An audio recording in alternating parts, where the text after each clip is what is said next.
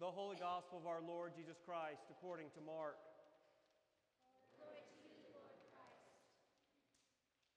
Jesus began to teach his disciples that the Son of Man must undergo great suffering and be rejected by the elders, the chief priests, and the scribes, and be killed, and after three days rise again.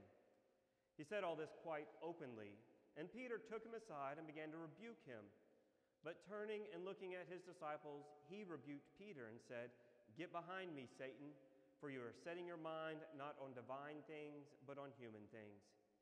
He called the crowd with his disciples and said to them, If anyone want to become my followers, let them deny themselves and take up their cross and follow me. For those who want to save their life will lose it, and those who lose their life for my sake and for the sake of the gospel will save it. For what will it profit them to gain the whole world and forfeit their life? Indeed, what can they give in return for their life? Those who are ashamed of me and of my words in this adulterous and sinful generation, of them the Son of Man will also be ashamed when he comes in the glory of his Father with the angels. The Gospel of the Lord. You're probably familiar with the phrase, that's not a hill worth dying on. Right? It's a phrase that we use to kind of help us put things in perspective. Right? Is the matter at hand really all that important? Right? Is it a life or death kind of issue? Or is it something maybe that's a little bit more minor? This question does raise the question for us, though what is worth dying for? What's more important than your life? What's more important than your heart continuing to beat? Maybe you might die for a loved one, a family member, or a friend.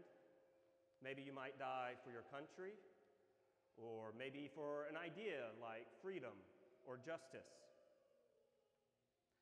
Jan Hus, who was a Christian scholar, priest, who lived in the uh, second half of the 1300s and early 1400s. He spent most of his adult life in Prague studying and ministering there. As Huss studied the scriptures and read other people's writings, people like John Wycliffe, he began to begin to have some differing views of what the established church was saying during his day. He came to believe that the Bible was to be the final authority for the life of the church and not the Pope. He also was very critical of the sale of indulgences. Indulgences were originally were part of the act of repentance of sin. And um, if you wanted to kind of make things right with your neighbor after sinning against them, then you might go and do a particular thing to make it right, right? If you stole your neighbor's chicken, the priest might tell you, hey, you need to maybe go do some service to your neighbor to make that act right. Right? There was this acting out of your confession and your contrition and your repentance. By the time of Jan Hus, the church was mostly selling indulgences.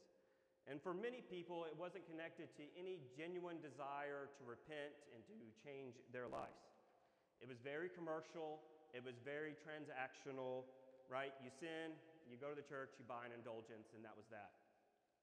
This was a major way that the church financed its operations, both good things like running and maintaining hospitals, and less good things like funding the, the, the wars of the Pope.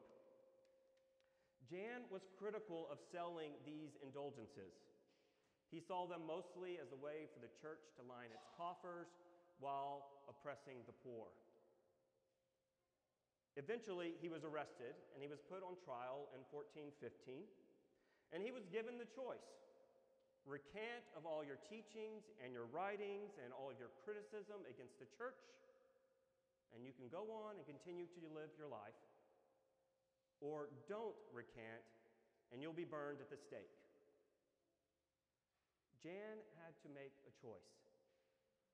Are the things that I've been teaching and saying and writing about, are they worth my life? He decided that they were. He felt that the things that he was saying were more important than his continued existence. And as he was tied to the stake and being prepared to be burned, he was given one last chance to repent. And then he said this in response The principal intention of my preaching and of all my other acts or writings was solely that I might turn men from sin. And in that truth of the gospel that I wrote, taught, and preached, in accordance with the sayings and expositions of the holy doctors, I am willingly, gladly to die today.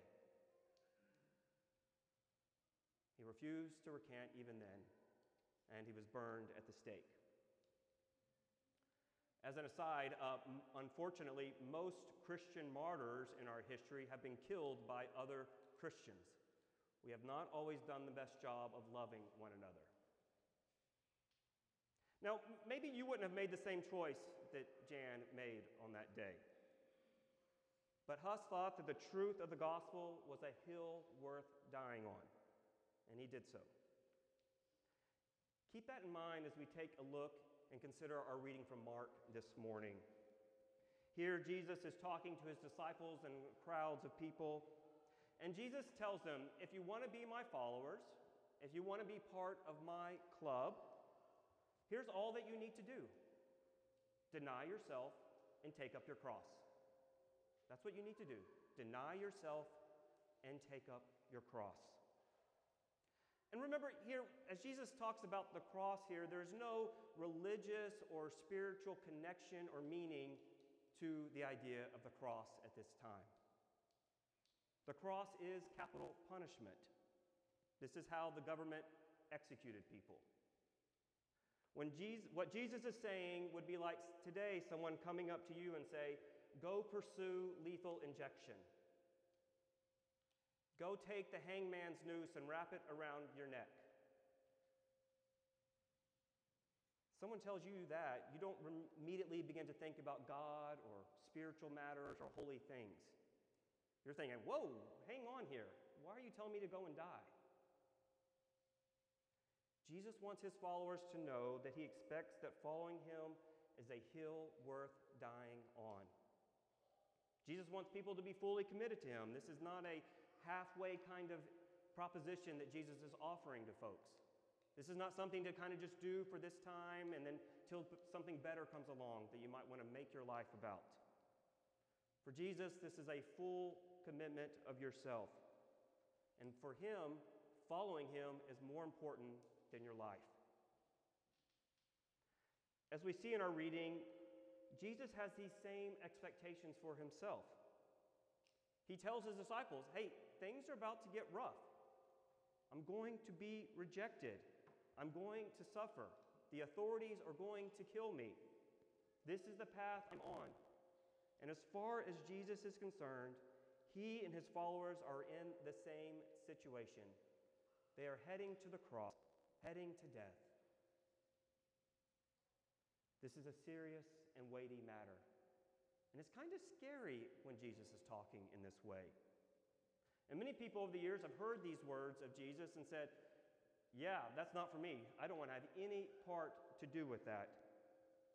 It's hard to accept the words of Jesus about dying and saying, Hey, yeah, sign me up. I'm all in on this. But Jesus does have more to say. While Jesus is very clear about his call to follow him and to take up your cross, he also offers some paradoxical statements as he talks. He says, If you want to save your life, you will lose it. But if you lose your life for his sake and for the sake of the gospel, you will save your life.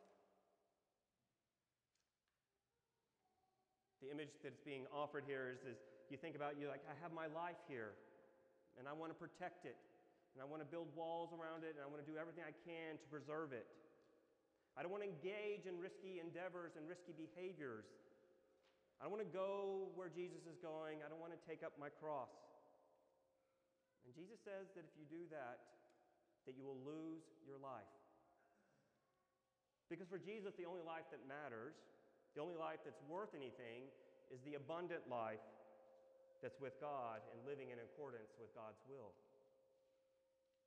The only life that's worth anything is being in right relationship with God and right relationship with your neighbor. Instead, Jesus advises that you should take up your cross and following him. He says, you know, you lose your life, and when you do that, you find a life that matters. You find the abundant life living in love for God and your neighbor. And this is the wonder of the paradox that Jesus presents to people. While at first glance it can look like Jesus is only asking for sacrifice, what he's actually saying is that in the giving up of your life, in the laying down of your life, that that's where you find true life. For the person that says yes to Jesus, there is death, there is taking up the cross. There's also life to be found that can only be found through giving and sacrifice. And once you let go of self protection, you are open to love and serve others. And you can find life there. For example, taking up your cross might mean that when someone insults you, you respond with kindness. You risk the loss of your reputation for the sake of a new relationship. Taking up your cross may mean not pursuing wealth and instead giving money to those in need. As Jesus said, what good is it to gain the whole world but to lose your soul? Taking up your cross may mean that when someone does violence against you, that you do not respond with violence. These are the kinds of actions of love and giving that require sacrifice, and it's what Jesus invites his followers to do. They require letting go of self protection of ourselves. Now, you might be thinking, well, if I do this, if I go this route, if I join Jesus on this endeavor and I do take up my cross, and I love and I give him myself, and I don't cling to protect or save my life, right? Won't I just die in the end? Won't there just be death? And you are partly right thinking that. Living a life like Jesus is a life going towards death. This is what happened to Jesus. He was executed a cross. he died on a hill. To say that you are all in on Jesus means that you will die on the same hill with Jesus. But that is not the whole story. In our reading, after Jesus told people that he would die, he also told them that he would be alive again in three days. And that's what happened. Jesus did not stay dead on the cross on that hill. He came back to life. He lost his life, but he found new life in resurrection. Beloved, all people who join the Jesus Club and take up their crosses, all the people who do that and deny themselves and live a life of love and service, all the people who die on that hill with Jesus, they too will be raised to new life just like Jesus was. If you lose your life, you will save it. This is what John Huss understood. He understood that dying there on that day was not the end of his story. And it's what allowed him to be faithful to Jesus and to be faithful to Jesus' gospel and said that this is more important than my present life. He knew that if someone killed him, that God would raise him to new life. That trust in the resurrection is what allowed him to be concerned with others and to love and serve and to give freely, not to live a life of trying to protect himself. Dear ones, you are not able to save your own life, no matter how hard you try. No matter, no matter how many doctors you go to, no matter how many walls of protection you put up around yourself, you cannot save your life. Death is coming for all of us. The questions we have to answer are Are we going to live a life of service and giving and love? And following Jesus and doing what Jesus asks us to do? Because while we are not able to save our lives, God can save our lives. God is committed to doing that. And if you follow Jesus, God will do that for all of us. So today, embrace this hard teaching of Jesus and take up your cross. Love and serve and give. And also remember that what God did for Jesus in raising him from the grave, God will do for you as well.